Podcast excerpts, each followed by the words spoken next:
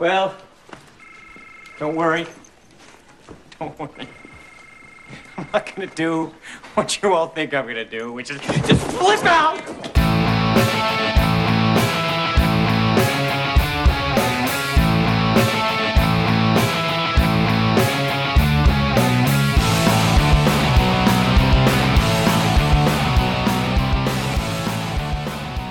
Welcome to Cruising, It, the podcast where we watch and discuss all of Tom Cruise's films in chronological order. I'm your host, Donovan Bruce, and with me, as always, is Andrew Mount Did you know the human head weighs eight pounds? and Mason Kuzmich. Did you know I've killed just about a bottle of wine before we even started? Holy shit, you have. That's actually a bottle and a third total, and it's not gone yet. There's way too much preamble to this episode. I want to go home now. On today's episode, we're talking about Jerry Maguire, a romantic comedy sports drama following sports agent Jerry Maguire, who decides to put his new philosophy to the test as an independent agent with the only athlete who stays with him and his former secretary. That is inaccurate. My fault. My fault. She was an accountant, not a secretary. Secretary. I'm sorry, she was a woman in an office. What was I supposed to say? She think? was an accountant that did not work directly under Jerry Maguire. That is my bad. Yeah, Anyways, actually what do you bad. guys think? I thought it was good. I liked it. I was overall a fan of this movie. Um, I will admit that for me, it failed what I have now come to deem as the laundry test, uh, which means that I think I would have enjoyed this movie more if I had some laundry to fold while I was doing it. So, uh, We'll get to that. yeah, exactly. But I guess I'm just saying uh, there were some parts that were really good, and some parts of this movie that I was a little bored by. Fair enough. And uh, I enjoyed it, but also, and here's my hot take for the for the episode. I think it's reinforced this idea that I've kind of been formulating for a little bit now. I think that Tom Cruise is really just a more attractive Nick Cage. And Whoa! dare you. Bad take, buddy. listen. we're going to be arguing about that for years to come. we That's- might be. That's not even a hot take. That's just wrong. That's an that's what a hot take is. no, know- hot take is objectively right but unpopular. That's not right at all. That's not See, how I hot thought takes hot work. takes were opinions that you haven't thought too much about yet that are bound to be controversial. Um, which is exactly what that was. right. Uh, and my my main argument for that is the uh, flipping out bit, which is so exactly a Nicolas Cage delivery and line. So yeah, but if Nicolas Cage would have done it, you would have been like, okay, that's just Nick Because Cage. he's less But- attractive. But if Tom Cruise did, No, if be- Tom Cruise does it, because that's not a common thing that happens, it's hilarious. Like, uh, Okay. if if if Nick Cage was in there and just did the flipping out thing, it's like, there there he goes again. yeah, because because Nick Cage is There's less there goes that there goes that head banging nun thing again. here's the thing. I want to say that your opinion is garbage. but but the first thing that I thought of, my knee jerk reaction to defend Tom Cruise as being better than Nicolas Cage is I was going to say, yeah, but Nicolas Cage is crazy and Tom Cruise is and then I realized, my god, maybe he's right. Yeah, no, Maybe s- Mason like, has a here's- point. here's- I'm okay, willing to hear maybe, him out. Here's maybe, my thing. and I, w- I will give Tom Cruise this. Maybe, maybe the difference is he's just way more into action movies, and he's very good at that aspect of things. He might have a bit more nuance in that aspect of his career, but honestly, there's very little that I've seen from This Tom is Cruise such a bad opinion. thus for thus far. This might be your worst opinion yet. It might he be. is is charming part of attractiveness? Is charm part of attractiveness? I would say so. Okay, because I was a little tangent here. I was watching the fifth Mission Impossible movie this weekend, Uh-huh. and I watched that scene where he first comes in and like has the little repartee with the record store lady. Yep. And oh my god, that is the most charming I think I have ever seen a human being be for two minutes. Oh, I'm sure it is. holy shit! Well, Tom okay. Cruise. Wow. So I think I think part of this I think part of this is that as we've gone through a bunch of his different movies, uh, it has been fairly consistent that a especially in his early films he's been like like Nick Cage has been up for these roles too and hasn't gotten them. And I've just Thank God. Sure, but I, I've had to kind of imagine what these roles would be like with Nick Cage, and I don't think there are many that would be that different. It's IMF agent. I'm a sexy IMF agent. all right. So Mission Impossible, Mission Impossible, Mission Impossible is a break from that, but also one that Nick Cage was not up for. Um, Magnolia. Oh, I don't know. we haven't watched that yet, oh, okay, fair enough. uh, Uh, but uh, part part of it's just that I mean, Nicolas Cage. Like- could, I'm sorry, he could not have pulled off Born on the Fourth of July or Rain Man. oh, see, I think he would have been great in Born on the Fourth of He's, July, and he he's might not nuanced enough to play those. he types of might have been too hammy for that. That, And- that, see, that's my thing. He's so hammy. That's why Face Off is so ridiculous because you have John Travolta and Nicolas Cage, who are the two hammiest actors in Hollywood, and it's just two over two and a half hours of them trying to out ham each other. So part of this is that I think Nick Cage has more more nuance to him than I think people give him credit for, which we we- we're not doing a Nick Cage podcast, so we don't really have to go into that too much. Let me re-emphasize that we are not. We are not now, nor are we ever doing a Nick Cage podcast. Is it because Nicolas Cage is, uh, objectively speaking, not a very good actor? I don't know. There's a whole community episode that wants me to think that maybe he is a good actor. I no, I think he does a great job on certain roles, and I think that's also really true about Tom Cruise. I feel like you're trying to say that Nicolas Cage and Tom Cruise are the same caliber of actor, and it makes me hate you. That that's not that's not where I'm And at. also, you're fired. Uh, well, Well, if he's fired, then I'm going with him, and we'll start our own podcasting agency. Podcasting. get outta here. Podcasting Let's- is what I heard. We are going to cast some Podcasting? pods. Okay, we were starting a podcasting agency. Let's get out of here, Mason All right, and cool. Jason Statham, who was here but hasn't said anything so far. Let me just unplug the soundboard All here. right, I feel like I feel like you need to walk, not. walk, walk, walk. I feel like you need to not drink before Slam. we do podcasts because it makes you say wildly inaccurate opinions. Uh, no, honestly, I was thinking this sober too. Um, oh, well then I just hate you. no, that's that's fair. I just I think there are a lot of similarities in what a lot of Tom Cruise and Nick Cage do, and maybe Tom Cruise does it better, and maybe that's why he's a better actor. And part of that might be just that he's more attractive and more charming, and maybe okay. Here's a better way of putting it. I like that he said this as he's untwisting the cap on the wine and is about to pour himself more wine as we are podcasting. All right, this is a great discussion. I think we should continue this throughout the podcast, which we should move forward right around now. Bow, All bow, right. bow, na, na, na. Wait, hang on. All right, let's get into our discussion of Jerry Maguire.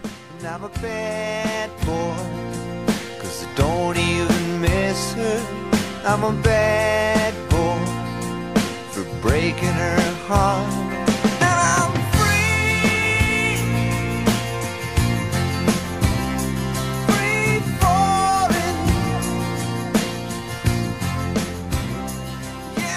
Jerry Maguire, played by Tom Cruise, is a glossy 35 year old sports agent working for Sports Management International, or SMI.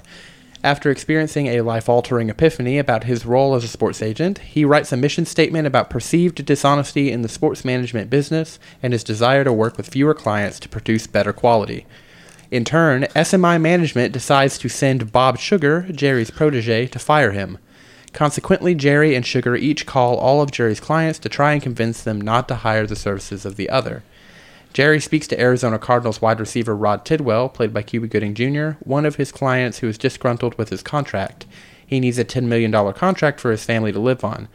Jerry informed him if he gets injured for the season, he will get no money from the Cardinals. This paragraph is too long. It is extremely long. Rod tests Jerry's resolve through a very long telephone conversation, while Sugar is able to convince the rest of Jerry's clients to stick with SMI instead.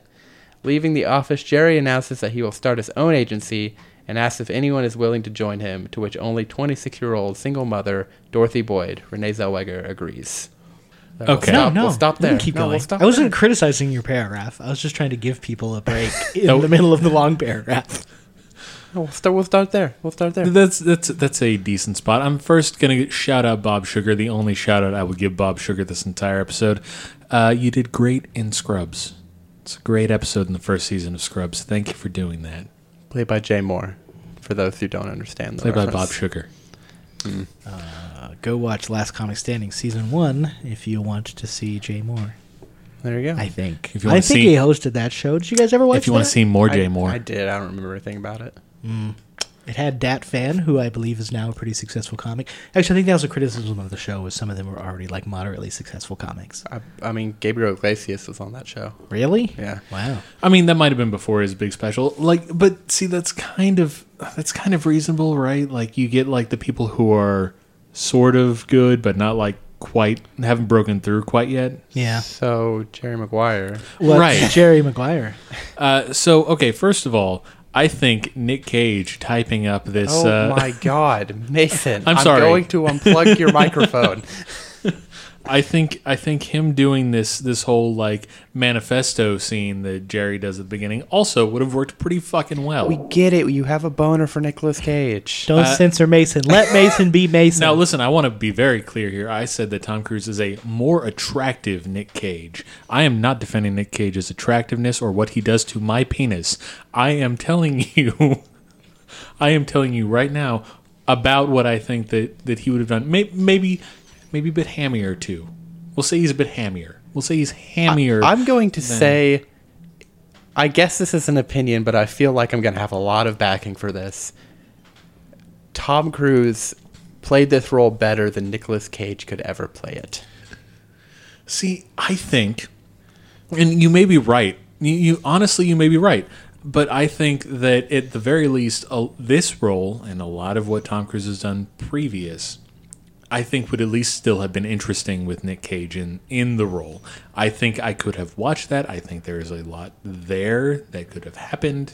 I don't know. Like my my main point isn't necessarily that my main point isn't necessarily that Nick Cage is better than Tom Cruise or even necessarily as good as Tom Cruise. My point is more Couple tiers down, in my opinion. Okay, so surprisingly, Uh, okay, fine. Surprisingly, I'm gonna have to side with Mason on this one, and that's because I want to I'm done. side with chaos, and I think it would be funny if Donovan was somehow outnumbered on the idea that Nicolas Cage is not roughly equivalent to Tom Cruise.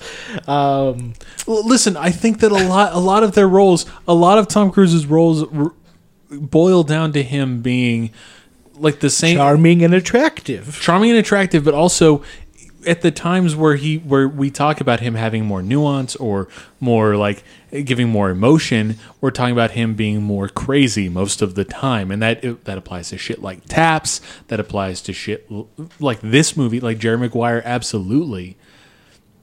And I It's, think it's one scene. It's one scene, Mason. You're just talking about the flipped out, flipping a- out scene. it's a great it's scene, though. one Nicolas Cage esque scene, it's the only good scene in the movie. and there would have been way too many of those scenes if Nicolas Cage had been in this movie, and Are it you would have telling been me- a worse movie for it. It would have been Face Off. Are you telling me You complete me. Are you telling me you don't want to see Nick Cage yelling "I love black people"? No, I can honestly tell you, I do not want to see that. God, wait, I really- Mason, you're just the worst human being. So I really like this section of the movie. Uh, this opening section, I think, right up until Tom Cruise leaves his company, is probably my favorite. Um, It I is love really good. The sudden, this Bob Sugar like top ten anime betrayal moments. Um, I like seeing him scramble to try to get all of his clients and epically failing. And honestly, you know, I kind of said I wish I had some laundry to fold during the movie. um, this that's because the opening of this movie promised me something which I was super into, which is that he's like this big, you know, corporately successful guy, and he's just like, oh, I hate this, so I'm just going to try to do something where like we build a company that's like not about that, and that's going to be something that can be really Yeah. successful too. I feel like the movie maybe got like I mean I know that the movie nominally is like about that, but I just feel like it sort of mm, strayed from that theme or was like more interested in other things. You know, more the romance took up a lot of the time. More interested in where more like- Jerry's boner was than where, where his business well, acumen was. Yes, that and and more interested in like Jerry finding a way to survive the fallout of being fired from his company than Yeah. like actually testing his idea against the big idea. You know, it is they kind of Sure. You know, they they showed that people were not liking. You know, who, who's who's the big football player? What was his name? Cushman. It wasn't Oh, that. Cushman. Cushman. Yeah, Cu- Yeah. Was it was it Cushman? yeah. Frank Cush. I just made that up. Okay, um, That's part of the. Uh, that's part of the. Um. Uh, Yeah, yeah, Three it- sentences I didn't say for this paragraph because y'all oh, were complaining. That's probably where I got it from then. Um, Matt uh, Cushbaum Chrisman. Uh, no, Cushman. Uh, so you know, you saw him being dissatisfied at the end, and you felt like maybe it was going to go his way. But I thought the whole movie was going to be about that, and it was like more of a romance kind of. So Uh, It was a romantic comedy sports drama. romantic comedy sports drama. Romantic. Co- it was a comedy drama. Romantic comedy It was sports a drama. comedy drama Not another comedy drama. about sports and romance. Yeah, I mean, No, uh, I- and that's fine. It was a, it was Yeah. a perfectly fine romance. I'm fine with that. But No, I, I agree. I was I, just like less interested in it. I liked uh, I liked this movie. I liked the start of this movie a lot.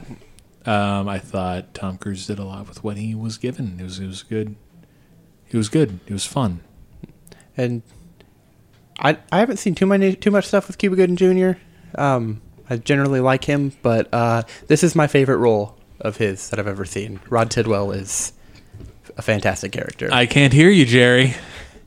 yeah, the just the whole, you know, the whole thing about kwan and you know, show me the money and Yeah. you're hanging a thin, you're hanging on a thin thread, Jerry. That's what I love about you. I don't know. He, I just love his character. He's great. He's great. Good job, Cuba Gooding Jr. Beat out 50 other actors for that role, and I think they made the right choice. Yeah, um, but also bad job, Cuba Gooding Jr. for all of those sexual assault allegations that came out this week. I'm talking specifically about this don't movie. do. Will you please stop congratulating Man. people for committing sexual assault? On, did they come out this it's week? just it really I I don't know. There he was in the news this week for it. There's stuff. I didn't really pay attention. I just had a podcast that mentioned him. Two And like, weeks oh, yeah, did ago. you hear more Hang stuff on, about I'm, Cuba I'm trying. Gooding Jr.? I'm trying to mentally process when it this will be Cuba coming or out. Cuba? I've always said Cuba for his name. Uh, if it's Cuba, he's a commie. So let's say Cuba. Hmm. No, it's it's Cuba Gooding Jr. Oh, okay. Uh, best actor in the uh, that terrible Pearl Harbor movie. I never saw that movie. I escaped that one. Oh. Uh, I believe it it's had, a, I uh, believe it's a line in a song from Team America. Was that a, uh, I need you like Cuba Gooding needed a bigger part. He's way better than Ben Affleck, and uh, I uh, I felt that line. ben Affleck had way too much to do in that movie. Didn't it have Josh somebody in it, but Josh not like a good Josh? Yeah, there we go. That's Yeah. my one of my least favorite Hollywood Joshes right there. Yeah, There are so many Joshes. yeah. though. They, they took the tra- or they took the whole thing of Pearl Harbor and turned it into a love triangle between Josh Hartnett, Ben Affleck, and Kate in the Beckinsale. USS Minnesota. That was the important thing about Pearl Harbor Yeah. was the outcome of that romance. Yeah, I think everybody kind of got ruined by Titanic, where it was like a- it's all about the boats. Ri- right. It was like a really good romance, and you're like somehow that was like a good part of the movie, and it wasn't just about the boat exploding. Yeah. Um, and so everybody thought they could do what James Cameron can do. I would like to see a Titanic, but Yeah, it's but, like uh, it's Michael Bay cannot do what James Cameron does. Yeah. So yeah. I would like to see a Titanic, but it's like the uh, the the one of the planes that's crashed recently, like the one that You want to see planes crash? Yes, yes, I want to see planes crash all the time. No, I want to see I want to see a Titanic, but it's about a plane going down over the Indian Ocean, and just these two people like, "Hey, I'm in first class. You're in coach, whatever." I feel like the third act of the movie would be pretty short and unfulfilling. it would just be like, "Oh no, the plane is going down." and oh yeah, then no, it's it's it would just go down. sorry, sorry, sorry. Yeah, it's, a, and then it's, they a- die. it's a short film. They get, oh, okay. they get half interesting. they get halfway through the Irish step dance before they all die. How much can I invest in this venture? Not enough. Okay, then weird pitch. thanks, I hate it. Anyways, y'all have actually anything Hey, more about Tuca, this the movie we're cutest talking hockey about? player in the world? Yes, he's a hockey player we have in a cage canonically. Good boy, he is. Anyways, y'all have anything else about the section we were talking about? I Uh, don't no, you just- can edit that out. Tom Cruise, aka Jerry Maguire, very glossy in this in this scene. I did notice that I called him glossy. It's a weird choice of words, right? is. It kind of describes him though. It, it, it does. Like I'm not saying this uh, necessarily wrong. It's just uh, it's like a word that I would not have chosen for this. I mean, I guess. Uh, anyways, uh, meanwhile, Frank Cush Cushman, played by Jerry O'Connell, a superstar quarterback prospect who expects to be the number one pick in the NFL draft, initially also stays with Jerry after he makes a visit to the Cushman home. However, Sugar is able to convince Cushman and his father to sign with SMI over Jerry before uh, the night before the draft. Cushman's father implies they decided to sign with Sugar over Jerry when they saw Jerry attending to Tidwell instead of his son. Okay, this is an insane amount of the movie. Like it, fe- it feels like this is a lot of the movie. It feels like this, like there was These a three sentences? well, yes, but it feels like there was a big gap between when uh, Cushman's dad said that he would that he would uh, sign with Jer- that hi- that his word was as good as oak, And I don't sign anything, but my word is oak. That's Yeah. gonna go well. and the point where where we get to Jerry finding out that his word is not quite quote as good as oak. Like I, it's it's just I don't know. I mean, it's not a ton of the movie. Like, it's basically he goes to the house, they have that conversation, he drives back, and then the next scene is them at the draft. And But there's a lot of Cuba Gooding Jr. in that particular scene. Like th- th- there is a whole lot of him taking him across the floor, t- promoting him, showing what he's trying to do with his philosophy, with what he's like. The whole plot of the movie is supposedly centering around Jerry Maguire's philosophy of being more client centric, being more focused on this individual. And yet we're kind of dismissing what he's trying to do with this person for what's happening with Cushman. But fuck Cushman. it's probably because Jerry walks uh, Rod Tidwell around the floor of the draft hall that isn't to make for good recap. I mean, that's fair. Yeah. that's fair. I mean, there, I'm there, not- is, there is there is I'm a just lot, saying that they- there is a it- lot it- more that happens on screen than Yeah. these three sentences. It but, felt like there was a lot more that happened in the movie during that than uh, what's happening in they what did we're not even about. mention the free fallen scene. Was that scene again? It was the one after he goes to the Cushman house and they agree to uh, go back, and he's Oh, driving in the yeah. car, Yeah. and he keeps he keeps flipping the radio screaming to the channels because he can't find anything that he knows the words well enough to sing along to, and then he finds "Free Fallin'" by Tom Petty and the Heartbreakers, and then yeah, Yeah, and then suddenly Tom Cruise is my dad. Tom Cruise stopped being my dad. Tom Cruise stop being Mason's dad. Tom Cruise, be more of my dad. Mm-hmm. Would you rather have Tom Cruise or Nicolas Cage as your dad? oh my god, I would kill myself. Holy shit. Wow, that's extreme. Okay, but if if I, if Tom Cruise is my dad, I have to be a member of Scientology, and I just that's Do that's- you? I feel like I do. Isn't his child not? Yeah, And so clearly we have to go with child Nicolas Cage. Yeah. Clearly we have to go So Nicolas he could be Cage. your Nicolas dad. Cage would be the better dad here, But I you would think. never see him. I mean, yeah, but then I'd have the stigma of having that crazy man who jumped on the couch on Oprah as my dad. Or you could have the crazy man who was asking about the bees uh, as your dad. If I had to choose, it would Every time you were definitely- walking down the street, they'd be like, "Hey, Donovan, how about those bees?" Hey, the bees! If I had to choose, it would definitely be Tom Cruise, but it, it wouldn't be my uh, my first choice for who my dad. You know what? No, hang on. Nicolas Cage, I think would be a great dad, and I base that entirely on his role in Kick Ass. He was a horrible father in Kick Ass. Oh my god! Good call, baby doll. And then he shoots her with a gun. Good call, baby doll. Uh, I choose Chris Hemsworth as my daddy. Um, Okay, okay. Let's keep going. Sorry, if we're talking about people we want to uh, to be our daddy. yeah, our daddy. Daddy. He's not really a daddy. He's not old enough to be a daddy. I'm gonna keep going. I need a zaddy. from my I'm I'm gonna daddy. keep- I'm gonna keep going with the podcast now. Uh, after an argument, Jerry breaks up with his disgruntled fiancee, Avery. He then turns to Dorothy, becoming closer to her young son, Ray, and eventually starts a relationship with her. Dorothy contemplates moving to San Diego as she has a secure job offer there. However, she and Jerry agree to get married. Jerry concentrates all his efforts on Rod, now his only client, who turns out to be very difficult to satisfy. Over the next several months, the two direct harsh uh, sorry, the two direct harsh criticism towards each other, with Rod claiming that Jerry is not trying hard enough to get him a uh, contract, while Jerry claims that Rod is not proving himself worthy of the money for which he asks. One point of contention is that Rod is not very likable and comes across as aloof from the fans. Rod takes Jerry's advice to prove he is worthy of his contract. Rod is playing well and his team is winning. Meanwhile, Jerry's marriage with Dorothy gradually deteriorates and they eventually separate. Remember that time when the Jerry Maguire kid was in that mm, Like Mike movie? I and don't. also that vampire movie. I do remember the vampire movie. Remember when Tom Cruise uh, broke up with his fiance, got married, and then divorced within the same paragraph? Like, what the fuck?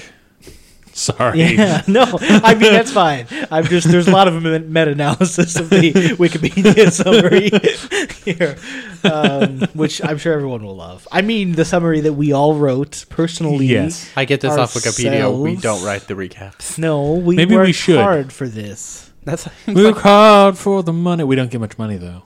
that, yeah. That seems like like writing the own recap seems like way too much work for how little I get paid, which is nothing. Yeah, that's that is actually entirely fair. You get paid in fun. It's just fun though. I feel like I. Just I give you hate y'all more trident layers time. every fucking week. Hey, look, Donnie, we're a family here. It doesn't have to be all about the money. It's about family. Uh, show me the money. Was that Elvis? also, good Show me the money, Jerry. Good reference. Show me the money. Good pivots. Back to the movie. Okay. I mean, I don't even know what to say about What- all this yeah, what aside if from all my favorite parts of the movie are over already. What happens then? what. What about Cuba Gooding Jr. being clearly the best husband ever? I mean, that is cool. I did write down as one of my five notes about You know the what? movie that I love their relationship. Greatest relationship. I love that relationship more than I love anything else in just about any other fucking movie. Yeah. Also, Watchmen's about to start, so Regina King is pretty high on my list right now. Oh god, They're the- a good couple. I'm not sure how I feel about the Watchmen show. Uh, Is it because you haven't watched it yet? That's why Yes. you're not sure how you feel about it? yes. Okay. I will say that uh, I felt like Jonathan Lipnicki was almost he just he he's he Too cute. s- struck the perfect balance where like if I s- if I see a kid that that's cute in a movie I want to throw up and it's just it took me right to the edge of wanting to throw up and I wasn't quite there to where I was just like this child is adorable. It was very well written in that he made he makes like no sense. He was the opposite of a precocious child. He was really annoying sometimes, really creepy when he's spouting off the facts about how much a human head weighs in the back of the car. It's, it's a good character. Yeah, I mean, I feel like love or hate this movie. I've never heard anybody say anything bad about Jonathan Lipnicki. Like he's like the He is great. the poster boy of cute, like movie children who are just perfect in every way. Yeah, and And he's fucking jacked now. he's used well in this. oh yeah, movie. no, he's so swole. Yeah, he's used well in this movie too. I feel like he grounds Tom Cruise's character because Tom Cruise really quickly comes to care about him, Mm-hmm. and even in the parts of the movie where he seems to have fallen out of love with Renee Zell, with Renee Zellweger. We are currently recording a podcast. Quit snapping at the dog. I like how that's like the, the low key way that you're like, okay, I'm doing an audio recording. How am I going to get this dog to come over here and serve? It's just like. okay. anyway, um, but yeah, so even when he was clearly falling out of love with Renee Zellweger, he was still really great with her kid. So you felt like he wasn't just being like an uninterested douche, right? He was just having trouble connecting with her, but he's still like a nice guy. I will like a good there, dad. there was there was actually an aspect of the movie that I I thought it was trying to make it kind of feel weird at that point, where like he was he was more connected with the kid than he was with her. Yeah, no, I, I- definitely think that's there. Well, that's I what- think that's what I was about to say. You saying said- he has intimacy, intimacy issues with her, Yeah. or maybe with women in general. Well, that's what I was gonna say. You said you said as he was falling out of love with Renee Zellweger. I would argue that uh, until the end of the movie, he was never really in love with Renee Zellweger. He just that's loved her kid and thought she was all right. Yeah. and you know didn't want to lose that that relationship that he formed with them because he's terrified of being alone, which is a big theme in this movie. A lot of people bring that up. So Yeah. he marries her on a whim to keep her from moving to San Diego. Yeah, but I, I think having that there shows that he's not just like he's not being purely opportunistic, right? He's not just like trying to keep his accountant or Well, yeah. whatever. You know, he's just No, he, it- he's- there's an element of human caring here that is tied into Well, this he has, relationship. he has an emotional He- connection yeah. to both of them. It's just to be able to marry a woman, you need to love her and, and her kid, not just her kid, and be like, yeah, she's pretty cool. I, I think you he know. just doesn't know where he's at. Is is kind of where the what the movie's trying to say at this point. Yeah, and part of my thing is that it's you know they they bring this up early on with his uh, bachelor party video, you know about how he doesn't. I don't know what he, he can't be alone, and you know he clearly doesn't connect emotionally with people very well. And this woman that he is getting married to is like him, like she's very career driven and kind of can be cold. Yeah. Um, and I feel like I don't uh, remember where I was going with the end of that sentence, so I'm just gonna keep spiraling well, until where somebody says, okay, so I I, th- I think I know what you're trying to get at, where he he doesn't. What they're trying to get at with him is that he doesn't know. He doesn't handle. He needs a relationship, but he doesn't know how to actually be in a relationship to some extent. yeah, And and I feel like it might be like part of my problem where like I don't understand exactly where he turned around on Renee Zellweger, um, to where like I can't tell. I'd have to watch it again, but I can't tell if he was supposed to be in love with her for longer, and he just there's some block in him that he can't get over. I think that's what You know, the he implication won't go out on a limb. I think it's the implication. Well, like he he was in love with her. Like even when they got married, he was in love with her. But it's just like he couldn't let himself like admit that or something like that. Because like I feel like because like the whole catalyst or whatever why he runs back and the whole you know you complete me scene and all that stuff. Yeah, tears, all that stuff. But uh, Yeah. was just because like he he realized you know this big moment that's happening. You know where you know Rod is you know living up to the living up to his name or whatever and can, can get the contract and the company's about to blow up and everything like that and he just realized that it like wasn't complete without her there so i think it's just like he had to slowly Yeah, it's not complete without your accountant. well Um, okay Somebody Well, had also- to write also, I down the think- numbers. also i think i think spending time with rod and seeing his relationship with his family i think kind of sparked something too a little I mean, bit Yeah, I, I kind of wish Yeah. that they had explicitly tied that in a little bit more because there's Sure. definitely that element of you know Rod and his wife were the fucking best. They really that- fucking were. Yeah. They were fantastic the entire time. it seems like they'd have like a positive effect on the relationships Mm-hmm. of anyone who was around them. Um, and then also, and I felt like the only moment that they really explicitly dwelled on that is like they were feeling bad by comparison when they were having like lunch or whatever with them. Yeah. Um, but then also his relationship with Rod, you know, because like Rod is this unique person where he doesn't like. It was almost like he didn't really let Jerry like pull away in any way, you know, in like a professional sense. But you know, he's mm-hmm. very much a guy who like says what he's thinking and is willing to like have the arguments out with Jerry. And I felt like you could have tied that into that he's like learning to connect with people a little mm-hmm. bit that way, you know, and that ties in thematically with this whole thing of like we need to be better to our clients, be more personable yeah but I just didn't really feel it. Yeah, I mean, I feel like you get a little bit of like, cause you know, Jerry and Rod kind of get closer as the movie goes on, and they end up having more personal conversations outside of the sports thing. You know, Rod's constantly talking to him about, you know, how he needs to be with um, Dorothy and all that stuff. Like they actually like talk about that or whatever. Like you know, you can't shoplift the pootie. Like with one of the I didn't shoplift the pootie. Okay, I did okay, shoplift. Okay, the I shoplifted the booty. yeah. How's your marriage, Jerry? It's a little sassy. Yeah, it's pretty sassy. I mean, That's part why of Rod is great. yeah. I mean, a lot of this is focused on Jerry's intimacy problem, which is always in any movie that deals with the issue of an intimacy problem very vague, right? Mm-hmm. Like it's it's just a very generalized thing, but like I feel like throughout the movie, it's Jerry trying to deal with his intimacy problem, very like intellectually trying to deal with it. Mm-hmm. But by the end of it, that's that's where he's like emotionally dealing with it. If that makes any sense, Yeah. where where, where he's like, yeah, I know this is a problem. I know this is a problem that I have, and I'm going to try to like intellectually force it through. But it's not just intellect. It's you you have to feel the shit, right? You have to feel the shit. You gotta feel the shit. You gotta feel the shit before you get married. You can't shoplift the shit. You gotta feel the shit. You can't shoplift the booty. Do you know dogs and bees can smell fear? Fascinating. Maybe Nick Cage should have played uh, the kid. All right, so moving on. Moving on. Uh, during a Monday night football game between the Cardinals and the Dallas Cowboys, Rod plays well but appears to receive a serious injury when catching a winning touchdown, securing a spot for the Cardinals in the playoffs. He recovers, however, and dances for the wildly cheering crowd.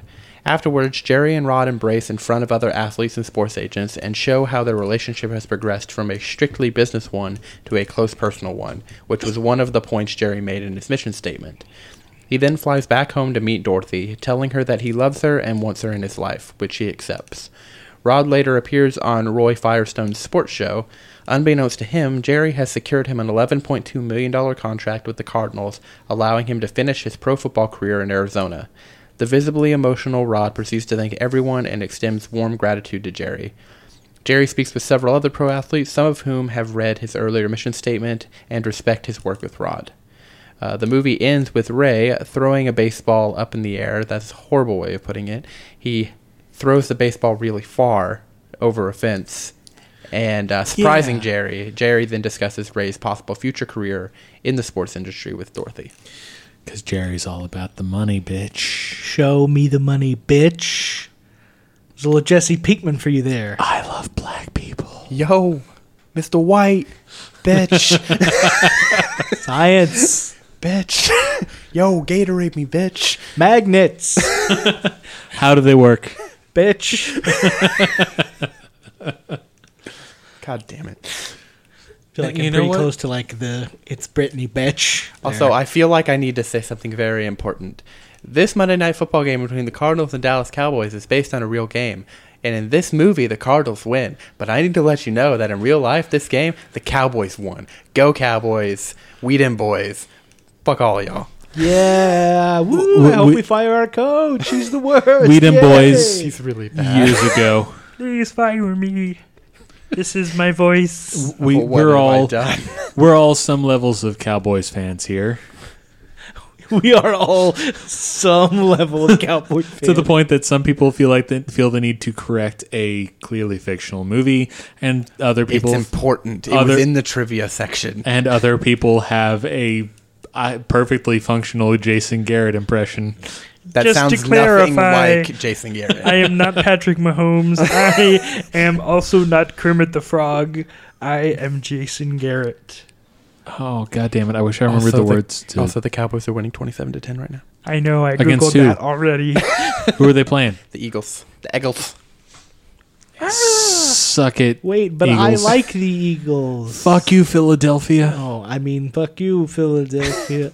Is it bad if I like all the other teams that are in our little division? No, th- yes, I you're not them allowed to win to. if we don't win. Why do we hate them? because they suck. It's like a, you know, it's like, it's it's. I don't You can't don't know. like people in your division. It's, It's against like- the law. I like people in my city better than people in other cities. Not really that much, but then I like people in my state better than people in other states. Right? Not really that much. I disagree with that. Listen, no one should like Philadelphia. Philadelphia, you understand. All our Philadelphia listeners, you understand why. I don't have any listeners. anyway, Listen, we got- much we do I have to tell you this? We got eight engagements on my tweet about Mission Impossible. Honestly, it seems like me. Maybe we've picked up a listener or two. Yes! Maybe. A listener or two, thank you. Thank you from the bottom of our hearts. Maybe Aaron's just finally getting around to listening. Uh, we also got Hey, Scott to don't- listen a little don't, bit. Don't turn it down. Don't turn us off. Mason yells in the mic when I'm, he's drunk. I'm sorry. I'm sorry. You're right to turn me down. Anyways, back to the movie since we actually haven't talked about this last portion here.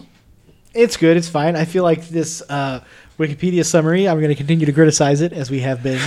um, I feel like it's trying to do a little bit of emotional work for this movie here, where it's like, look, it shows that their business relationship has become a personal one, and you know, kind of ties it into the the romance aspect. And that I And- feel like it's not a lot of that. On Remember, screen. everyone, fuck your secretary. yeah, f- she's not a secretary. She's an accountant. I also That's not what the beginning of the summary said. well, said. that That's was true. wrong. That was a mistake on my part. I actually wrote that. This is why I don't do the the recaps because Uh, I'm I sorry, wrote Donnie. secretary and then realized as I was saying it that she was not the secretary. She was an accountant. Yeah, honestly, she's probably in a company this small. She's probably like the CFO or something like that. Yeah, No, she's two, a two very- person company. She's very important to this company. Yeah. Hang on, what position does Ray hold? Emotional Uh, support. He's a child. He's not employed. He's he's, by uh, the he's head of. HR. Coffee boy. He's, Got it. he's head of HR. Okay. Ray is one of those names where I feel like it's a perfectly functional adult name, but isn't it a really fucking weird name when you're a kid? Okay. Like bit. Walter or something. Like, have you ever met a Yeah, six year old I named ca- I Ray can't- before? I can't imagine. That's how I feel with my dad, Daryl. I feel like Daryl's kind of like an adult Dairy. name. Daryl. Like I don't know. I always thought that growing up. I'm like, how are you a kid named Daryl? Your dad's name is Daryl? Yeah. I thought your dad's name was Lance for some reason. It, it is, no, or, or like Lars or no, something. no. Am I making the. Oh, you know, okay. Lorenzo. Oh, I got- Lorenzo Bruce. May, uh, that might be my, my college roommate I was thinking of. All right, never mind. Anyways, I mean, so this this portion of the movie very heartfelt, very fun in that sense. I will. I do think the scene where uh, Rod's hurt on the field and he's on the phone call with Yeah, that was rough. the the wife. I thought that was an exceptionally well acted scene by both Tom Cruise and Regina King. Yeah, yeah. And and Cuba Gooding Jr. He was lying on the ground Yeah. motionless. Yeah, no, he and I believed that he was on the ground motionless. he was great. I also enjoyed uh, But Cuba also- Gooding, uh, Rod Tidwell's uh, kid Tyson. Yeah, That's my mofo. I feel like that was earlier. it was during this football game. Is She def okay. It may have been during the It, solo. it was before he got hurt. It yeah, was- but where yeah. she lectured him about Where she came how- over, he's like, "Why don't you be the first person in this family to not use that word?" "Okay, mom." That's funny. Uh, but yeah, also, I mean, yeah, he was lying on the ground unconscious. But the scene after where he's hugging Jerry, honestly, that scene was fucking beautiful. That was a good scene too. I loved it. I loved it so much. Uh, I believe that is uh, uh, where their relationship progressed from a strictly business one to a close personal one. yes, Yeah, and because then they hugged. and then Jerry Maguire and Cuba Gooding, Cuba Gooding, Rod Tidwell. There we go. Went home and banged it out. They didn't do that. They did it. This movie's not gay. It could be No, if it wanted to be, no. And they could have We written will it that not way. have that in my house. but it could have been. as long as you live under my roof, you'll live by my rules, Okay. which means you will be bisexual. Now that we're closing into the All right, end, I'm sorry. to the end of the discussion of the movie, And I our do attention want to. I do want to talk about two characters that were left out of this recap that are my favorite characters. One is, and I cannot remember his name, Carl, the nanny. Oh, Oh yeah, I can't remember if that's the guy who was obsessed with jazz. the guy who was really into fucking jazz. I really man. liked that character. Also, they didn't even mention Laurel, Dorothy's sister. She was who's great. who's Yanny? She was great.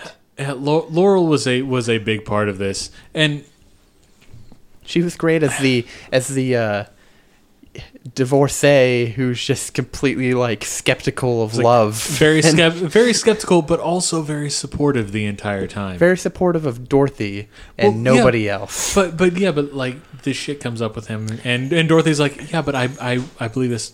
All right, cool, fine, I'm here. And hey I love dogs, hi dogs, You know- welcome to the podcast, dogs. That does also uh, hockey player Tuca, whatever that guy's last name is. Um, hey, let's Mike Tuca. yeah, Mike Mike Tuca. Are you sure that doesn't sound right? That's a terrible idea. I don't think that's what you said. Oh, you mean okay? I thought you were telling me that his name was Mike Tuca. you were saying let's give a microphone to this hockey player who we've trapped in a cage. Hello, Michael Tuca. So anyway, this brings up another point that um, I feel like there was this, you know, they had this like divorced woman's, you know, support, Support group, group, yeah. which seems pretty cool. Actually, you know, it's just like ten women getting together and talking. It and seemed I cool. feel like the movie was weirdly hostile toward them. Yo, they were extremely hostile towards them. It, they they were they existed to give like kind of feminist talking points, quote unquote. Yeah. And then immediately destroy them. Like the, the, the whole point was to make them seem like a, a kind of irrational or just disposable. Well, Yeah, I feel Like- like, there are like multiple characters who are like, "Why would you listen to all those divorced women in there?" Like, well, I oh. also feel like they okay. made like the discussion that the divorced women had was like a feminist, yes, but like hostile feminism. Like men are the enemy all the time, and fuck men, and I hate them, and men should die, and then Right. And Well, then okay, fucking so and it wasn't Dor- like and talking Dorothy- about your hobbies or anything. Yeah. so like so we'll get into this with with Andrew's section, I'm sure. But oh yes, thank Okay, you. keep talking. Thank you. Keep talking. Um, well, well, I'm sure we'll get into this, but like there, there's a whole there's a whole aspect to this where, um, oh my god, I can't do this. no, uh, what was I trying to we'll say? get there. We'll talk about it in my section. Fine, we'll talk about it in your section. But no, like the the whole t- every time they're talking, it's all about how men are the enemy and how love is dead and how all that stuff. And then at the end, uh, Dorothy's in their group because she's separated or whatever. And then she's like, "Yeah, maybe men are the enemy, but I still love the enemy." So what I was going to say there was that yes, they do that. And in doing so, they make like every every test we might have going forward here. The, the problem is that the entire group is just constantly talking about men.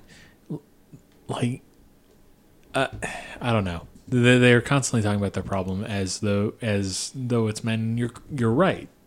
Like that's not what that's not what feminism generally is. It's not what feminist groups generally talk about, and it really undermines the female characters that are in the movie because it makes them like in, even in conversations that they could be having with a group of other women talking about a variety of other things, they just end up talking about the dudes. Well, yeah, because they're the enemy. We have to kill them all. Uh, I don't want to get killed. We have to Oh, kill you're all gay, you're of fine. yeah. We have to kill all of the straight Yay. Can I be all their best friends? Yes. Oh my god, can I be friends with all of these divorced women? I- I we wanna can be talk friends with- about how guys are the worst. Can I please be friends with these divorced women with you? No, no, you're straight. But can No. I can I do it No. without wanting to bang them? No, you No. hetero cis white male. No, All right, hang on. No, we're not going to start that shit. no, I just you gotta be gayer. All right. How many dudes? Here, I- touch my hand. Maybe you'll be gay. All right, think about Chris Hemsworth. what are you feeling? I'm feeling proud. Okay, okay. Think about Tom Holland. What do you think about? Tom Holland. Uh huh. Feeling he looks a little bit like a child to me. All right, all right. Think about Michael B. Jordan. What are you thinking now? Oh God, I'm erect. Okay, yeah. All right, all right. Okay, all right. Okay, I think we're good. I think you're gay now. That's how it you. works. We can turn people gay. It's one of our powers. Oh, yeah. That's fun. Also flying. Mike, Oh. B, Mike B. Jordan's hot as shit, though. I know, right? Like extremely. Have you seen Creed? Um, I haven't. I need to. I don't like sports movies, and I saw Creed on opening night. There we go, folks. Uh, tweet at us about how hot do you think Michael Jor- B. Jordan is, from a 10 out of 10 to uh, an 11 to 12 to 13 to 20 out of 10. I don't. I got lost in all those numbers. Um, I think Mason got lost in all those numbers. did You're you fucking hammer stroke? Um, also, I'm in it to win it. tweet us about anything. Um, interact with us, please. It'll make me feel a lot better about this podcast and make me less likely to quit in the next three to four weeks. Oh. Eight interactions with our last tweet. That's actually like both Okay, what's an interaction though? uh, clicking on it. Okay, cool. That, that, that's all. That's all the information I get. How many times did you click on it? None. Hmm, well, there we Interesting. go. Anyways, you got anything else about Jerry Maguire? Any other No. talking points? No. Kind of breezed over that last section. But I mean, okay, so that the last section is like the it's the quotable rom com section of the movie, right? I mean, the whole movie is quotable. Um, It is. I just I didn't feel that last scene honestly, just because like I said, the romance didn't work for me. So the whole and also the way that they play that scene is he comes in and Renee Zellweger is acting creeped out the whole time, and then her response is, "You had me at hello." I was like, clearly he did not have you at hello. Like, But Andrew, you were scared that yes. you had me at hello. Okay, well, okay. Think about Tom Cruise during that fifth Mission Impossible movie. All right, what are you feeling? Oh, he could have been Nicolas Cage. well, okay. Okay, whoa, uh, all right. on Taking that- all the gay back. on that note, let's talk about some fun facts and background info on Jerry Maguire.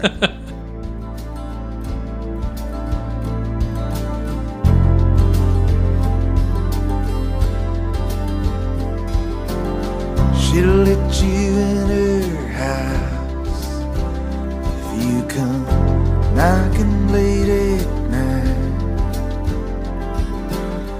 All right. Well, another very successful film from Tom Cruise. Budget 50 million, box office 273.6 million.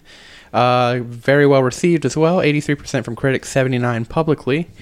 Um, I'm not putting that as a stunt, Andrew. That you changed. Uh, the he, I don't think he- the director begged him not to do that flipping out did. scene. Yeah. He did not have stunts in this movie. Are you okay. sure that the It's director didn't have to give him a neuro or like a neurotoxin I'm to make him flip out? Cameron Crowe is not Oliver Stone, so I'm pretty confident he did not. Flipping um, out neurotoxin. it just makes him flip out. all the time. Oh, please go YouTube that scene. Even if you don't watch this movie, just YouTube Tom Cruise flipping out. Anyways, there was a decent amount of running in the scene, surprisingly, or in this movie from Tom Cruise, surprisingly. Hang on, I'm trying There's- to think. There's a lot. There's a lot. There's, there's him running through the airport trying to get back to Oh. Dorothy at the end in Yeah. slow motion. That was the big one that's coming out. Him Yeah. him running out onto the field when Rod gets hurt. Like there's a shit ton of running, dude. Yeah, It's- absolutely. No, he was As there. a as a sports agent, there's a lot of running from him. Hey, it's a, Pro- it- I think maybe it's called more. sports agent for a reason. I think Tom Cruise may have run more in this than Rod Tidwell, who was the athlete. Maybe, possibly. Uh, anyways, I believe Andrew has some check base or checklist based movie analysis Yes, because we to. love checklists and we love movie analysis, and that's all this has ever been about. Andrew's Okay. lady problems. So what? we Are rejected you that name. calling me a lady because I'm gay? Because that's really offensive. wow, that's Wow, homophobic. Mason. No, I'm saying you have Mason, problems with ladies you are because you're a gay. Very oh no, they love me. they love me. We talk about Idris Elba together. Okay. Anyway, Wait, can I come? no, I already did. no. Oh God. Okay. So anyway, the Bechdel test. Are there two women in this movie? Yes. Yeah, there are. Are they named? Yes. Yeah, Do they talk to each other? Yes. Mm-hmm. And this is the sister and Renee Zellweger, right? Yeah, Laurel and Dorothy. Okay. Who's Yanny? I don't know anyone named Yanny. This is a great joke. Uh, I love that you don't get it. Hopefully, somebody listening to this gets it. Uh, okay. Uh, or are you doing the whole Laurel was it- and and Hardy. Laurel and like that word that like some people see different? I don't know. Fuck it. Yeah, it's that word that some people see differently. Um, was it not about a man? I don't think so. I- I think through most of the movie, like all of the times that the women were talking to each other, it's almost entirely about a man. Okay, are we counting talking about Ray as talking about a man? Yes. Ray's a man. Yes. I Not feel like because I feel like that's that. I feel like with the spirit of the test, them discussing her son is not necessarily. I feel like a the spirit of the test is lowest bar possible, which is they should be able to talk about someone other than her son. Well, so I disagree. I see what you're saying. Is that it seems like it's often we're saying that we don't want a woman to just be completely wrapped up in romance. But to me, I'm like the problem is that often women are only talking about their sons, their fathers, yes. or their boyfriends. hmm whereas male characters are frequently talking about a million things that are not that. Yeah. I know that the sister has one line to her when she asks about like her health insurance, which I think I would like to define as not about a man because that's about insurance. Yeah, Um, but I uh, know that it sort of like ties into like you left with Tom Cruise to It be was part of his that. company, but it's but it was about the insurance. And we're going for the low bar, right? Huh? Huh? I just I don't think it passes. I think I, I do. a lot of it centers around him. A lot of the, uh, the like the entirety of the feminist group, the the divorcee group centers around men. Like I did look up. Uh, I did just Google. Does Jerry Maguire pass the Bechdel test? And uh, consensus seems to be it uh, does not pass that last test. So Oh damn! Two of the three tests, yep, according to Alex, yep. in I- 2018. Okay, Well, there we go. fair enough. We're gonna say no then. Uh, I tried Jerry Maguire. I did. Uh, yeah, my opinion doesn't count. the sex- Random web search though. Let's do it. Yeah. Well, it's not a random web search. It's a website called Fine. BechdelTest.com. Specific web search. Also, your opinion does count. It's just part of the preponderance of evidence that we were using to consider this case. You should Fine. know that because you are a professional lawman. um, so, sexy lamp test. Was Renee Zellweger a sexy lamp? No. What does she do to influence the plot otherwise though? That she couldn't do if she were a sexy lamp. Yeah. You, you can't take you can't take Renee Zellweger to her sexy lamp and the movie. Why? Like I'm trying I'm trying to think of aspects of this. Yeah, not because I don't believe Where- you, but just because I mean, there's just so we can specifically say like what Like- plot element, what part of the story wouldn't make sense if she were a Like lamp? honestly, honestly, the the biggest story about this is you know Tom Cruise, you know, getting through his barriers and accepting the fact that he loves Renee Zellweger. He wouldn't be able to do that with a lamp. Like so I can respect my barriers that I really want a fucking lamp, man. I, I don't know. I personally think this passes the sexy lamp test. I don't know. I'm not sure if it does. I'm having a hard time thinking specifically. I can't think of where she influences the plot. That that's that's just- my main. I just feel like something where the main plot point is the romance. Like I just I feel like she was I feel like she's a developed enough character that she's not a sexy lamp. Like but I feel like in a r- romantic sense, that's almost what the sexy lamp thing is there for. Like if she's just an object of romance, and her becoming a lamp doesn't make the story fall apart. I mean, I could also make the argument that you know his business wouldn't have gotten off the ground without her. I, feel, I feel like at, I feel like especially at the beginning, she's really the one that kind of takes charge with that business because he's showing up to her house drunk and talking about how talking telling Ray that the Zeus fucking closed, and then while she's the one who's actually doing all the like legwork at the beginning, all he's there is the face. Listen, I can rant That's to the lamp lamp 'cause too. it's leg work, and the sexy lamp is a sexy leg. Yes. Um, God damn it!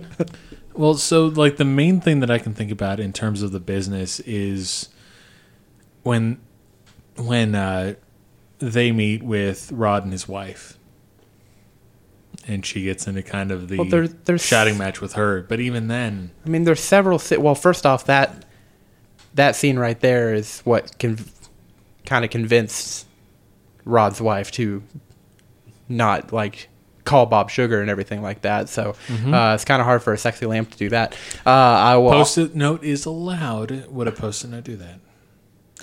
Th- This is a No. tough one. This is a tough one to. also there there was there there were several scenes of her doing like stuff for the business that I feel like was important. Also, a sexy lamp cannot raise that beautiful child. Jonathan Lipnicki is a sexy lamp. Okay, whoa, all right. We are all going to disavow that immediately.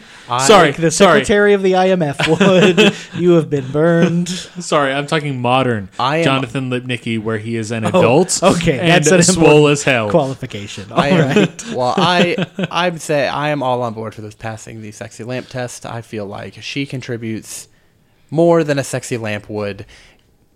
Does she contribute a ton to the movie? Maybe not, but more than a sexy lamp. I'm really torn on this. Yeah, me too. Just because the specific phrasing of the test is like, would the story make sense if she were a sexy lamp? I agree that we lose some things, and like sexy lamps can't be accountants. But I feel like the story would still make sense just because she doesn't. The story's not based around accounting ability, right? Like, Okay, yeah, it fails the Mako Mori test. I feel like the sexy lamp test should be like really obvious if they're a sexy lamp. And this one I feel but she was a thing to be won. She was a thing that was won when he recognized that. Well, when both when he recognized his thing with with Rod, right? Like, Well, she was when- al- she was also a, she was also a struggling mother who was dealing who was dealing with her kid, and she had a strained relationship with her sister, and she was uh, she took a chance on this guy guy's like vision and went with him to his new company and helped start up that company. Like she she you I don't think you're giving her character enough credit. She does a lot more than just the prize at the end. I feel like she's a lot more of a nuanced character than than you're you're giving her credit for. So I guess I guess question is what is the plot? Well, like what what is the overall plot arc? And what impact does she have on it? I mean, I still maintain the main plot arc here is the romance story, and I feel like it's really hard for something a romance story to fail the sexy lamp test because I mean, you can't have a romance story with a fucking lamp. I mean, I get you could, but I don't think this one applies. I, just, I feel like that's the prototypical sexy lamp situation, though, um, as if a woman is just an object to be won. Um, I don't know. I'm kind of uh, I'm kind of in the middle on this one. But I mean, I would, I would, I would argue that that that's not her only role is just to be one. Like you know, she has facets to her character that are No, I- outside I mean, of I- the I- relationship. I, agree with you that she's a fleshed out. Yeah, yeah, I know. She has I a just, son. I just don't think that that's what the sexy lamp is about. I think sexy lamp is about do you impact the plot? Does the story make sense if your character is essentially removed um, and replaced with a sexy lamp? And I think it might in this case. I'm a little fuzzy because I don't remember a lot of the stuff in the middle. Um, how about Regina King? Is she not a sexy lamp in this? I mean, she specifically influences Cuba Gooding Jr. not to. So uh, we're talking Rod Tidwell's wife, right? Yes. Yeah. Or uh, or maybe Tom Cruise's original girlfriend in this movie. Uh, Are they not ooh. sexy lamps? Maybe we can get like a Avery's supporting Avery is sexy definitely a sexy lamp because she's. She, she's she not just has a post-it note that you- says "I break up with you." I mean, on her. you could Kind you- of, you- yeah. Well, honestly, But- you could you could take an eraser and erase that whole character, and it would not impact the movie Oh, at okay. So I'm pretty That's sure if, if I'm not if I'm not mistaken, Sexy Lamp revolves around the main female lead. I mean, I think I've said that. I don't know that that's technically in the sexy lamp. Test. I mean, the sexy Fair lamp enough. test just comes from like a Tumblr post or something. But Fair enough. I think um, I think I think Rod's wife actually has more of an impact than that. Because I think that he would have fallen in line with Jerry earlier if she hadn't said something. okay, I think she's part of part of the reason that and I mean this still this would absolutely fail the Mako Mori, but th- I think this still falls in line with the uh, with being part of Rod's storyline is kind of a rejection of like Rod seems willing if not entirely into the idea of going with Jerry's ideas. I mean, But I think she is the one that's like, no, you're not gonna just like cave to this shit. You're gonna do what you like, I'm, I'm what you were bring. born to do, baby. You were gonna do what you, what you're built to do. You, you're gonna be Rod goddamn Tidwell, not this, not this product to be sold, not this, whatever excess bullshit that she's that she and her family are worried about. All of them are worried about. Right.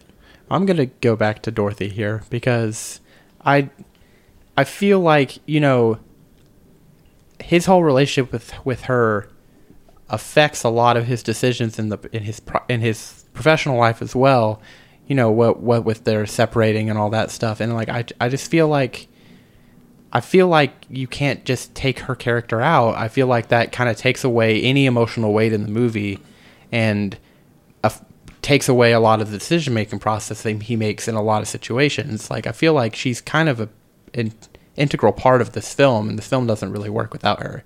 I think that's kind of the point of the of the sexy lamp test. But even their relationship, like he's way more interested in her kid than he is in her. Th- that- that's- Eventually, but that that's a big part too. Is him is him realizing that he actually does love her and getting through his block, like the, his his like um fucking intimacy issues and all that stuff. And also, I am going to keep reiterating this because I feel like this is important. The company would not have started without Dorothy Boyd. This movie does not exist without Dorothy Boyd. I am 100 Why 110 not? Explain. Because, because she was the one who did all of the groundwork to get that business off the off the ground. All he did was write a manifesto and freak out in the office. She was the one who got the business started. I'm just saying that, like, if you, like, if, okay, if she's a sexy lamp, right? And so Tom Cruise, this is great. This is the best sexy lamp argument I we've feel ever like I feel like It y'all are actually really overthinking is. the sexy lamp thing. I, We might be, but no, I, I let- no, let- I'm- let's I'm- talk about it. I- I'm going to stand by my decision here. I think the sex, sexy lamp test is something different from what you're saying. Um, so I think that if you took her out and replaced her with a sexy lamp, right? Tom Cruise is leaving the company, and he says, "I'm taking this lamp with me." Um, and then the next few scenes are like him, you know, gathering his few clients and starting to try to run his business. That's still largely the same story, right? I mean, I know what you're saying. Like in the background of the story, you know, the story says that she, you know, is part of starting this company. But if you removed her and she wasn't, you wouldn't watch that and be like, "That's bullshit. This is like an invalid story that doesn't make sense." Because like this dude couldn't go start a company by himself. He would need an accountant to go with him. You know, so I just think that she. Whereas if you replace Jerry Maguire with a lamp, the whole story just invariably collapses and makes no sense. I mean, I just I, I I feel like if you took her character out and replaced with a lamp, this would be a 15 minute movie about a guy leaving a company and getting into fights with his client until his client does good. But that's not just 15 minutes of the movie. I mean, that's a lot of the movie. You know, him with Cuba Gooding Jr. yeah. Which a lot of Um, their conversations are about him and You know, it's like Renee Zellweger. them at the so draft. That loses all that. Oh, he's telling about his sexy lamp. I mean, I guess. He, you know, I hangs just- out with the kid. He hangs out with the lamp. I think the romance plot line is such a big part of this movie. It's hard to take her character out and still have a cohesive movie. I feel like this is a, rom- a romance movie in, with a sports drama kind of laid on top of it. I feel like the romance is the biggest part, Hmm. and like, I like that's what I got from it. That this is a romance movie that has elements of sports kind of around it. Okay, this is And almost the opposite to me. Just screen time wise, I felt like we spent so much more time on the the sports stuff and the business stuff. Well, because I, I mean, I, romance. I just, I just feel like even with all the sports stuff and the business stuff, his relationship with Dorothy is like always on his mind, is always influencing, like, the things he says and the things he does, because he's constantly, cause, and like that you get that. if he really loves his lamp? I mean, You know, what if he's just really taken up? Like even his realization, like his thing that turns him around on the whole romance, right? Like she's not even a part of that. That was him. I mean, the movie's called Jerry Maguire. It's a romance, but the movie's called Jerry Maguire.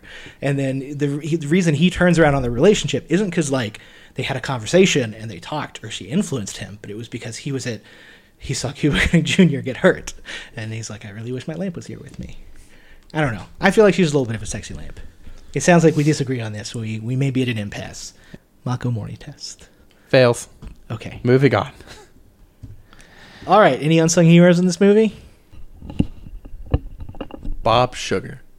Oh no. that guy seems like a villain though. Uh, I'm gonna say the sister. She doesn't get a lot of love in this movie, but I think she's pretty cool. She kind of seems like she's maybe letting Renee Zellweger like live with her. Sure. You know, she's got this support group that it seems like she's pulling in. What was She's what was the babysitter's the name again? time. Oh, that guy. Yeah. I said Carl, but I Oh, don't he know did. if le- he true. left that jazz Carl. song, right? That He did. big part of starting their relationship. Okay. Uh, Lestats and Louis. I'm sorry, Lestats and Louis. you guys got any Lestats or Louis for this movie? I think for me, the Lestat is Regina King because she's not a big character. She's a great actress. She stands Yeah. out a lot, and their relationship is like the best part of the movie for me.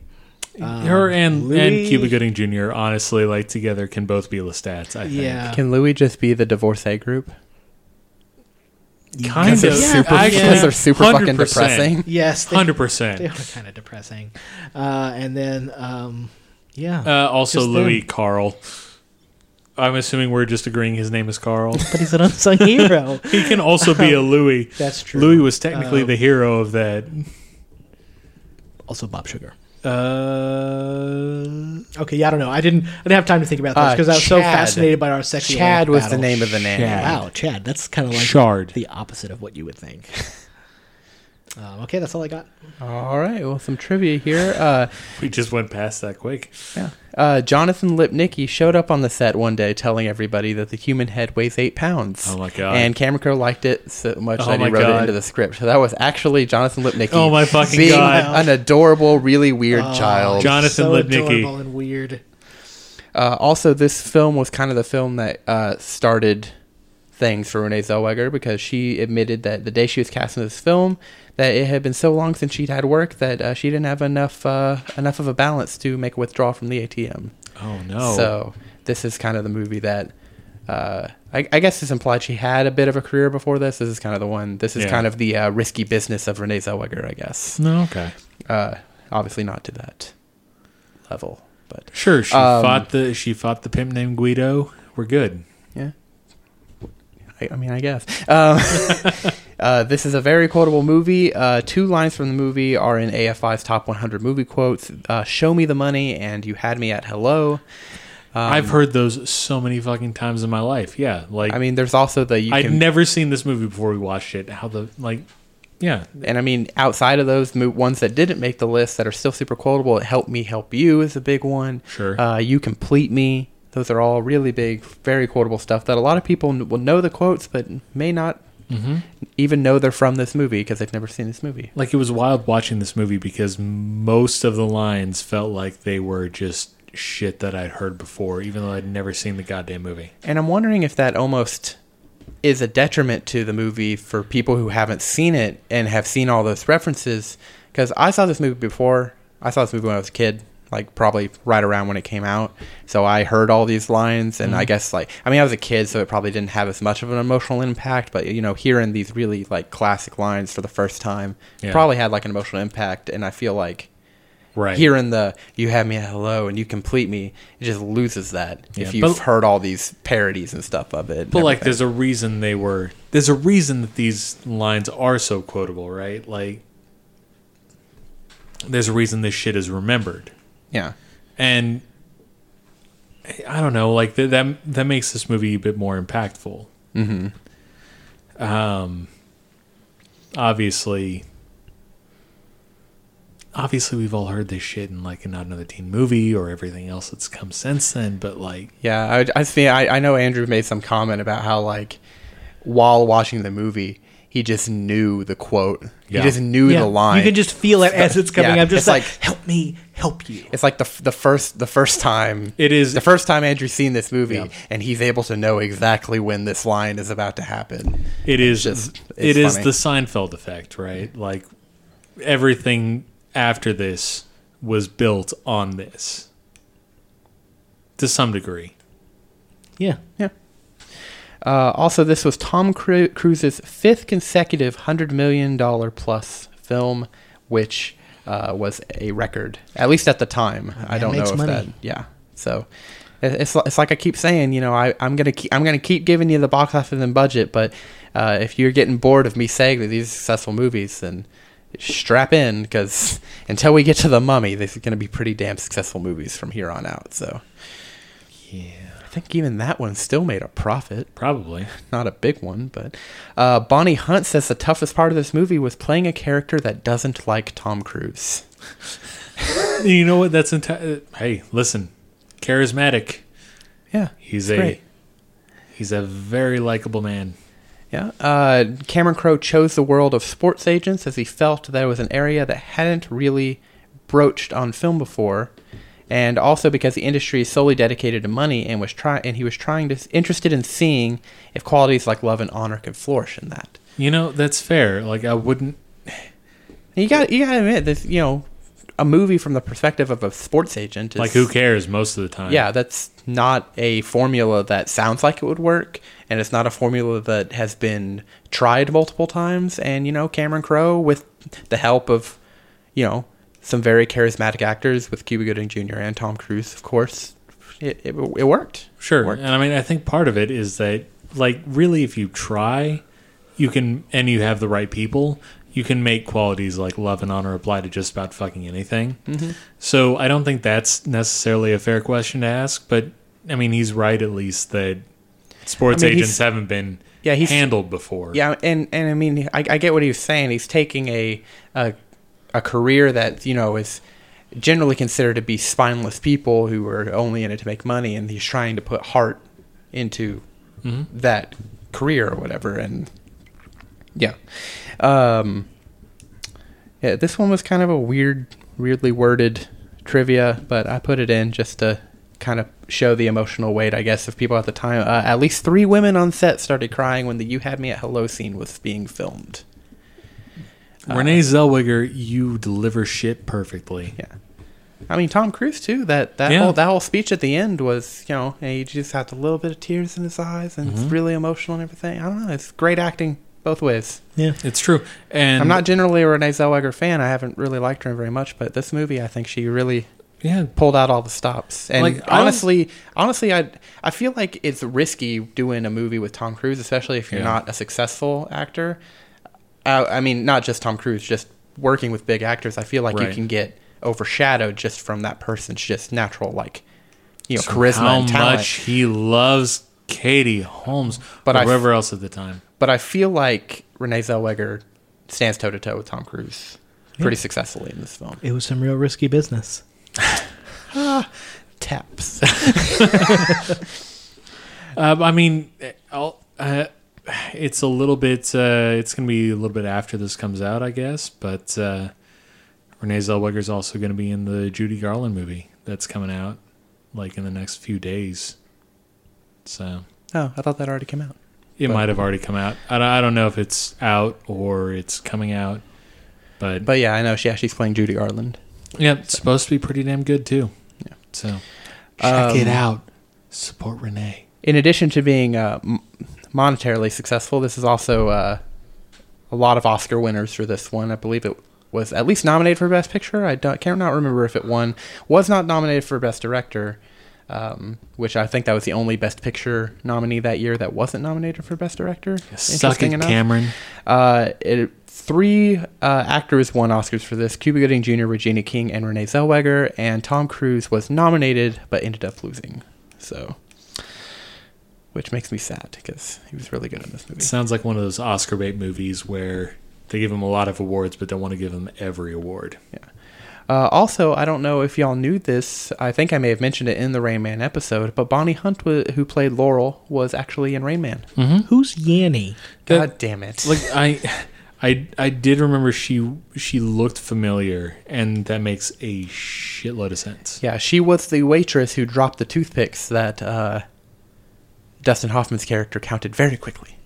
Yeah. So, uh, also Tom Cruise did not remember that Bonnie Hunt was in Rain Man, and uh, at Because he is not a savant. Yeah, and at first he thought she was joking when she said that they had worked together before. Oh, Tom. Tom, no. Tom. Who are you? Tom, no. Uh, also, I'm, I think I'm gonna, I think I'm going to start tacking this in on the end of uh, um, trivia because I think it's fun. Uh, actors who lost out on the role to Tom Cruise. Uh, and just imagine this movie with No. these people. No. Uh, Tim Allen. No. Like, no, they're just that fucking first one. There's no fucking way. Uh, right? T- Tim Allen, Tom Hanks. Yeah. Uh, who, Okay. who actually Tom Hanks was pretty close to landing this role. I think they actually Tom Hanks, I would believe. I think they actually offered him this role, Can and we he, he, can we- but he was busy filming something else. Sure. Can we go back to Tim Allen and just say no? Oh, I think you've made your point clear. Thank you. Tim Tim Allen is would not have been good in this. Thanks. Uh, Woody Harrelson, Sure. uh, Alec Baldwin. Neat. Uh, okay. Alec Baldwin could pull off the sketchy side of being a sports agent. I don't know if he I could really flip it though. Sure. Uh, Johnny Depp. Uh, I- listen, I, feel I, like, don't. I, I, don't. feel like Johnny Depp has been in the running for a lot of roles Tom Cruise has. I feel like they're kind of they have their similarities. You know, they're both attractive. They're both charismatic. You know, they're both I'm talking Crippling about. alcoholics. pirates. Uh, sorry, what? yeah, we said the same thing. And keep in mind, I'm talking about you know 1990s and older Johnny Depp, not the Uh-huh. new. Crippling alcoholic. Oh, Uh-huh. Okay, but not the new. Uh, I'm just going to do everything Tim Burton wants me to do, whether or not it's garbage. Johnny Depp that we Crippling have right alcoholic. now. God damn it. Uh, Sean Penn. Look, guys, Sleepy Hollow gets a bad rap, okay? It's a good movie and also suspiciously similar to Hot Fuzz in its plot structure. Fair enough. Uh, Sean Penn, another one lost out. Tom Cruise. John Travolta. Uh, And gonna, gonna do this movie, guys. and Bruce Willis. Oh God, Bruce Willis. I, c- he could do, like, the the sports agent side of this, but I don't think I've ever felt, like, romantically touched in a Bruce Willis movie in my life. Yeah, I don't Oh, know. It's, just, it, it's kind of fun to kind of like think about what this movie would have been like with some of these people. And he, like, Like I feel like John Travolta would have been almost a Nick Cage esque Jerry Maguire movie. Not to rehash this argument, but sure. I- I feel what- like- I what I'm feel gonna say. the- what I'm gonna say in in response to all these actors, I think that compared to any of them, I think Nick Cage fits what's going on in the movie more than anyone else. More Are than any of these other people. that because of the flipping out scene, though. yes. Okay. see that was my point. You're taking like one very small, like few second scene.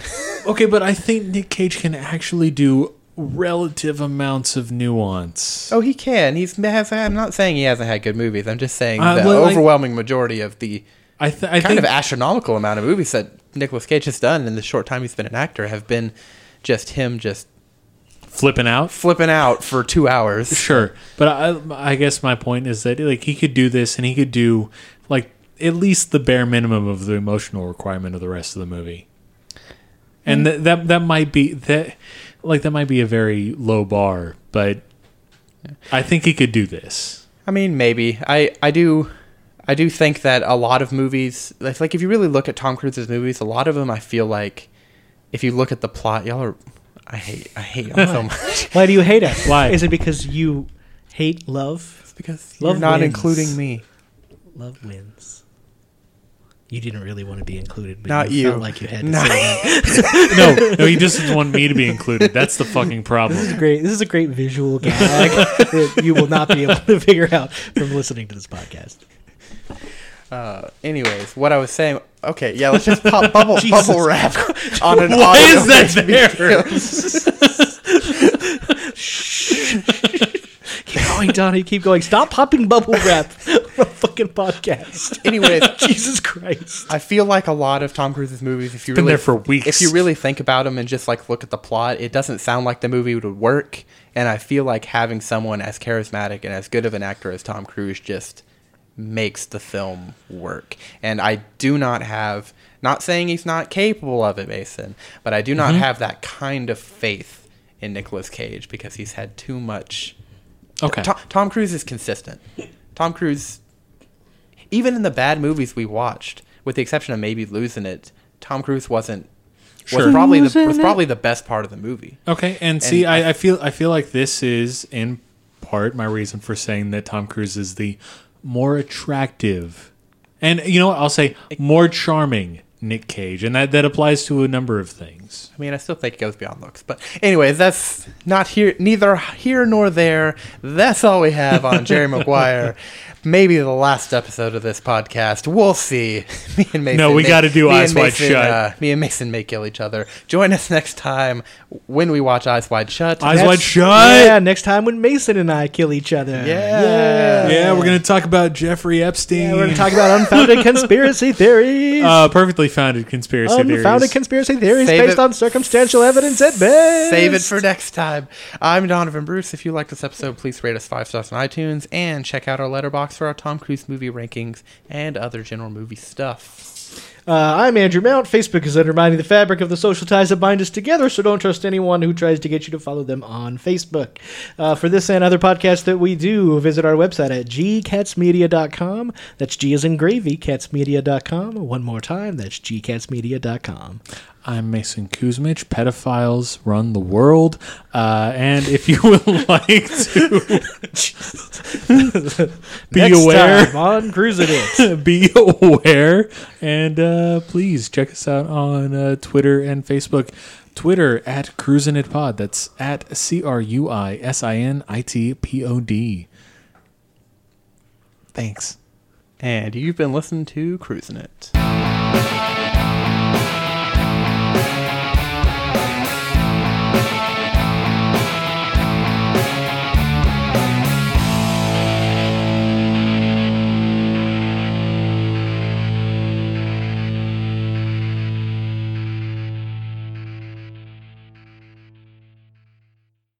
Anyway jerry maguire also entirely just a jerk off fantasy Uh, okay, continue You, Oh, you motherfucker. we're back to classic days where uh, I wasn't the one stabbing anyone else. Donovan wanted to stab Mason. I was here, sort of agreeing. It was great. because it was so untrue and it was proved by the movie and he wouldn't admit it. there is no part in the movie where that is proven Shut up. I'm doing the we're just gonna keep podcast. I'm doing the podcast. do the podcast